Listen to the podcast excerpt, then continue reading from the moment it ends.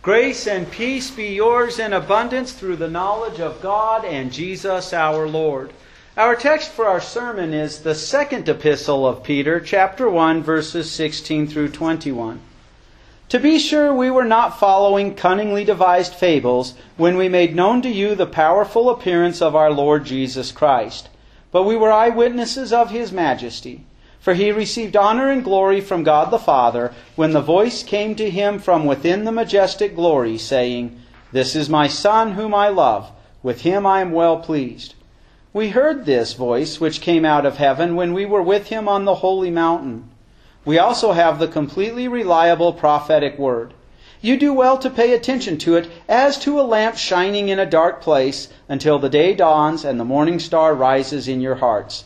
Since we know this above all else, no prophecy of Scripture comes about from someone's own interpretation. In fact, no prophecy ever came by the will of man, but men spoke from God as they were being carried along by the Holy Spirit. This is the word of our Lord. Brothers and sisters in Christ, it would be the height of naivety to deny that a man named Jesus of Nazareth existed, being born sometime between 6 and 2 BC and dying roughly sometime around 30 AD. You would be a fool to deny that because to this day, one of the more precise of the ancient historians was a Jewish man named Josephus. He was alive when the temple was destroyed. In fact, he was a priest. And he knew people who would have actually seen this Jesus of Nazareth with their own eye. He functioned in the temple and would have functioned with priests who would remember the day that Jesus was crucified. That solves it. Oh, but then there's a document that was found that was written by Pontius Pilate that was sent to Rome to report to Caesar that, yes, he had a guy named Jesus of Nazareth crucified for being the king of the Jews. If you look outside of the scripture, there is all kinds of, of evidence that survived antiquity that makes it clear to this day that a man who came from Nazareth named Jesus existed. But what about his godhood? Jesus, time and time again, said he was God, but how can you prove that? How do we know that? And if he wasn't God, you're wasting your time being here. I'm wasting my life studying this scripture. Let's go ice fishing and spend our money instead of on offering on other things, right? So today we're going to ask the question how can we be sure of Jesus' godly glory? Because let's admit it, our salvation depends on that godly glory. From here on out, as I usually do, I will be preaching on my own translation of the inspired Greek that the Apostle Peter wrote in, just to bring out some of the nuances that come out clunky in English. So in verse 16, the Apostle Peter says, For we were not following out cleverly invented myths when we made known to you the power and coming of our Lord Jesus Christ, but we were made eyewitnesses of his majesty very interesting that one Greek word we were not following out. The verb literally is eagerly pursuing in obedience. Have you seen people do that with cult leaders? The cult leader comes up with some big lie and the people end up drinking the Kool Aid, right? You have to follow them, and of course, that cult leader is normally taking advantage of people to gain some money and things like that. But he says, We were not eagerly pursuing in obedience cleverly invented myths when we made known to you the power and coming of our Lord Jesus Christ. Got to hit the brakes there for an application. It is really sad. Many Christian churches today that consider themselves liberal actually do not believe the scriptures are inspired. They think they're cleverly invented myths. So, take for example Aesop. One of my favorite of Aesop's fables since I was a kid was The Boy Who Cried Wolf.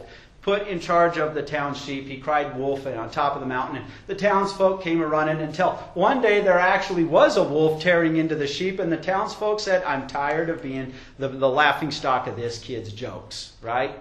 So they say just like Aesop's fables teach stories, stories like the virgin birth just teach you that God loves you and would have liked to have taken on human life for you. But why those miracles couldn't possibly have actually happened, that would have been defying science. That would have been God intervening in history with a miracle, wouldn't it? But Peter puts an end to that right away. He says, We were not eagerly pursuing in obedience cleverly invented myths when we made known to you the power and coming of our Lord Jesus Christ. Now, the Greek grammar used when he says the power and coming makes those two concepts, power and coming, inseparably joined, like handcuffs that have been welded together. You could almost translate it the powerful coming. He says they weren't following Vince when they made it known the powerful coming. You can only come with power like that if Jesus Christ were true God. And he says, We were made eyewitnesses of his majesty. That would be his divine majesty. Who's the we? Obviously, the apostles. Now, let's not forget that Judas betrayed the Lord, so there was a guy who was part of a wider group of followers who had also seen Jesus' majesty. That would be like that guy Matthias. Oh, and let's not also forget there'll be another apostle, this guy named Saul, who was on the way to persecute Christians when Jesus shows him his majesty on the road. And Jesus also would later teach him directly things like the Lord's Supper. And let's not forget that that apostle, Apostle Paul, writing in his epistle to the Corinthians, mentions that there were hundreds, 500 to 600 eyewitnesses of Jesus' ascension. But the original apostles themselves would have seen his majesty well before the Mount of Transfiguration when he raised Jairus' daughter from the dead. Now, she had just died. When he raised the widow of Nain's young son, the young man, from the dead. And after the Mount of Transfiguration, they would see it when Jesus raised Lazarus, who had been in the tomb for so many days that what happens when you leave meat out in a hot uh, day and it's and there's there's no refrigeration, he would have been decomposing. And when Lazarus comes out of the grave, he doesn't even stink from decomposition. Any miracle they witnessed was clear to them that he was God. And in fact, let's not forget about a month, month and a half after the Mount of Transfiguration, which Peter's going to get into as a specific example, they saw Jesus raise himself. They saw, and we know the Father also raised him in the Holy Spirit. They saw the ascended Lord and they saw him ascend to heaven. Too many times, over and over again, did they see that majestic glory. And so we're told, indeed, he received honor and glory from God the Father when a distinctive voice was carried along to him by means of the majestic glory. He's talking about that cloud that settled over that mountain and spoke. Now, this is the second time in all of human history that we can be confident that God the Father spoke. Anytime before the incarnation when God speaks, it's the pre incarnate Christ, right? So this is the second time in history that we can be absolutely confident it's God the Father speaking. And what does he say? This is my beloved Son. Whoa, let's stop right there. Peter, James, and John heard God the Father himself say, This is my beloved Son. If you are the Son of God the Father, you are God. That's all the proof we need, right? But he continues. He says very emphatically, I myself am well pleased in him. He uses the aorist tense in the Greek. In, that, in this particular case, it's saying, I was pleased with him in the past, I'm pleased with him now, and I will remain pleased with him. That is such a comfort for you and I. It's impossible for Jesus Christ, because he's not just true man, he's true God, to do anything but please God the Father. He took on human flesh so he could be our substitute. As a human being, he could feel the pains of temptation, and as a human being, he could suffer the punishment our sins deserve. But as true God, God's the Son, he would never succumb to those pains of temptation. And as God, his death, the death of the God man on the cross, would be powerful enough not just to atone for all of my sins, but all of your sins all of the sins of everyone in this room, all of the sins of everyone in the world. So the only thing that damns someone is that they do not believe that Jesus Christ is true God who became true man to save them. And so when God the Father says, With him I am well pleased, boy, is there a lot of comfort. Not just for the apostles who sadly didn't quite seem to understand what was going on that day, but the Holy Spirit would remind them later. We'll get into that in a minute. It's absolute comfort for you and I. And so Peter continues with verse 18. And we ourselves heard this very voice from heaven, which was carried along with him when we were on that holy mountain. Peter, James, and John undeniably heard it. Now, with all of this, he mentions the eyewitnesses of his majesty and everything.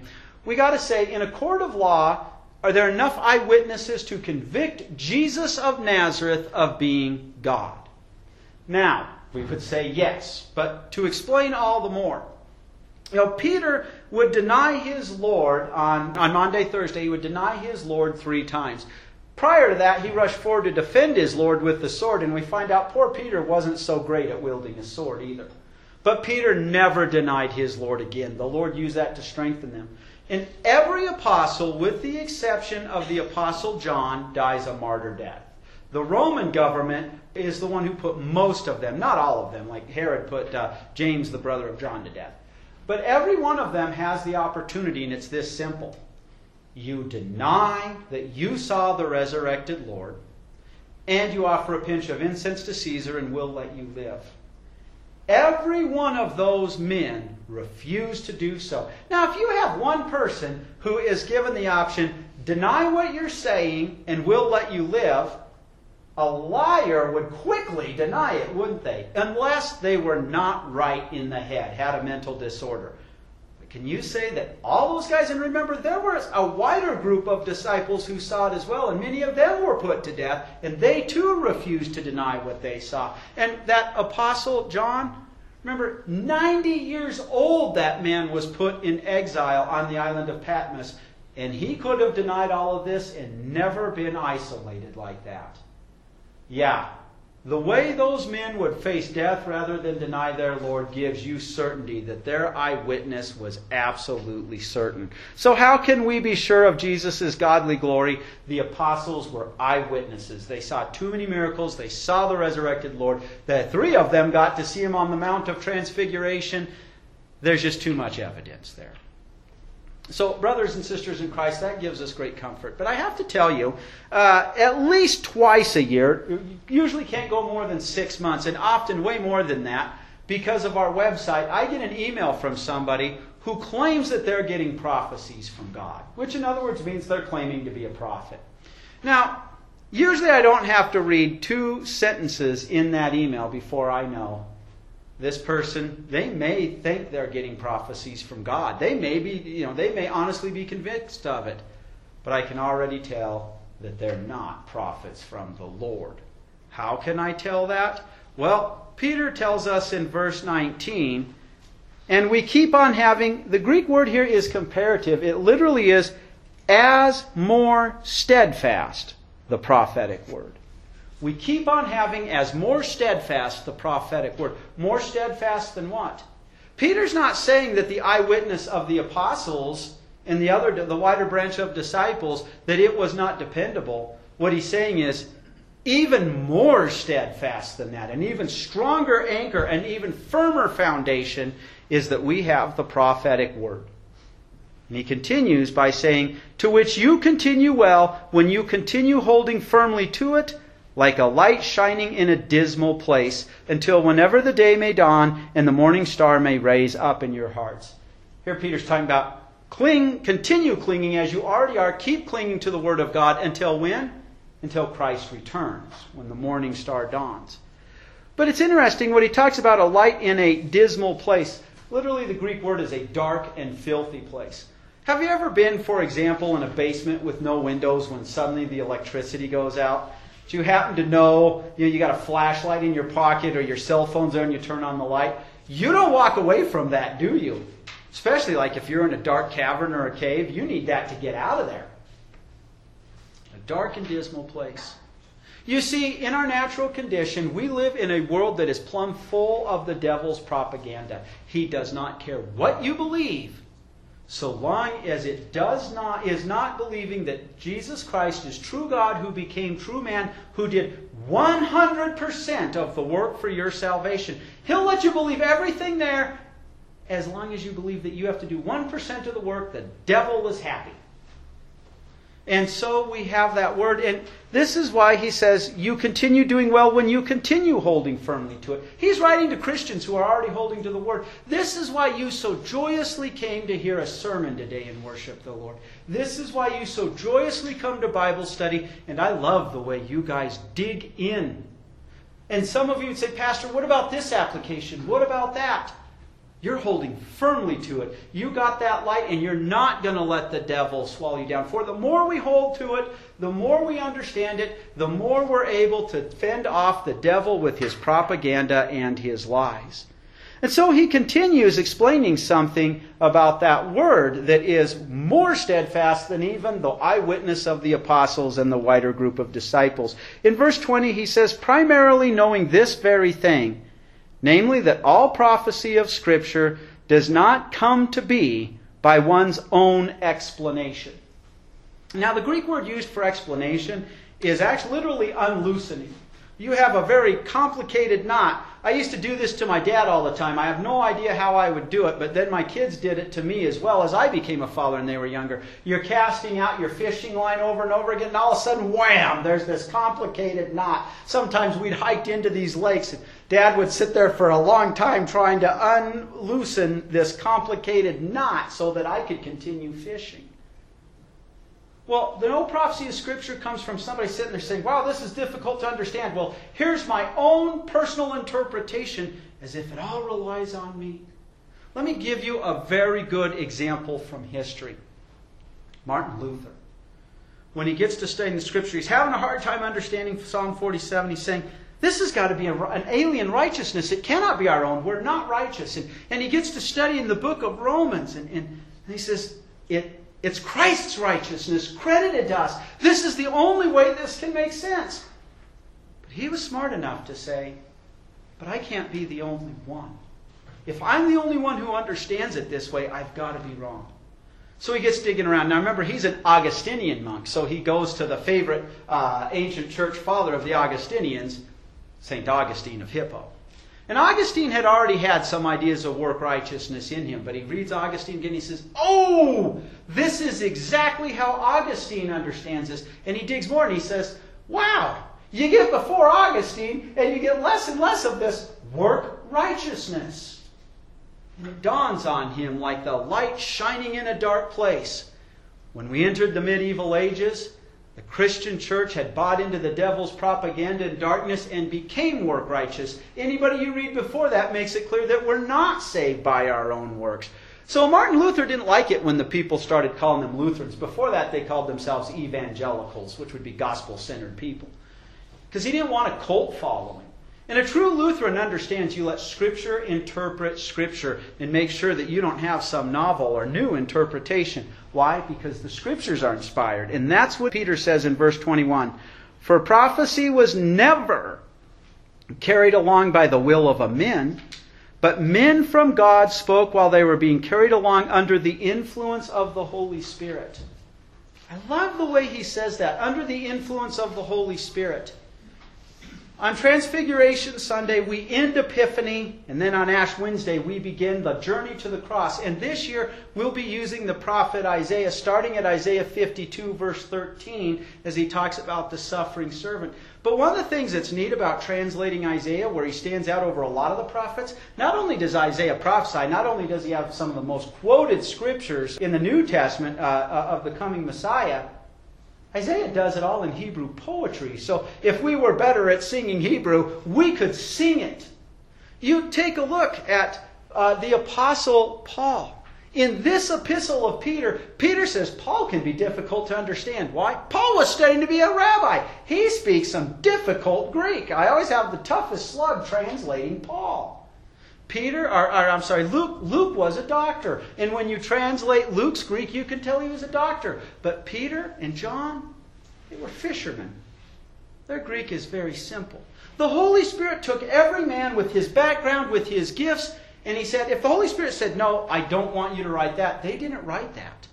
But you can tell the differences among them because he used their gifts. So it wasn't mere dictation as if the Holy Spirit stood over their shoulder and said, now, write for, then write prophecy, then write was, then write never. It wasn't that. And he reminded them of things. Remember, Jesus had told the apostles before he died, almost a month before he died, he says, I'm going to Jerusalem, and I'll be betrayed by and handed over to the Sanhedrin and the chief priests. I'll be put to death, and on the third day rise again. And what does Peter do? Peter rebukes him, and Jesus says, Get thee behind me, Satan.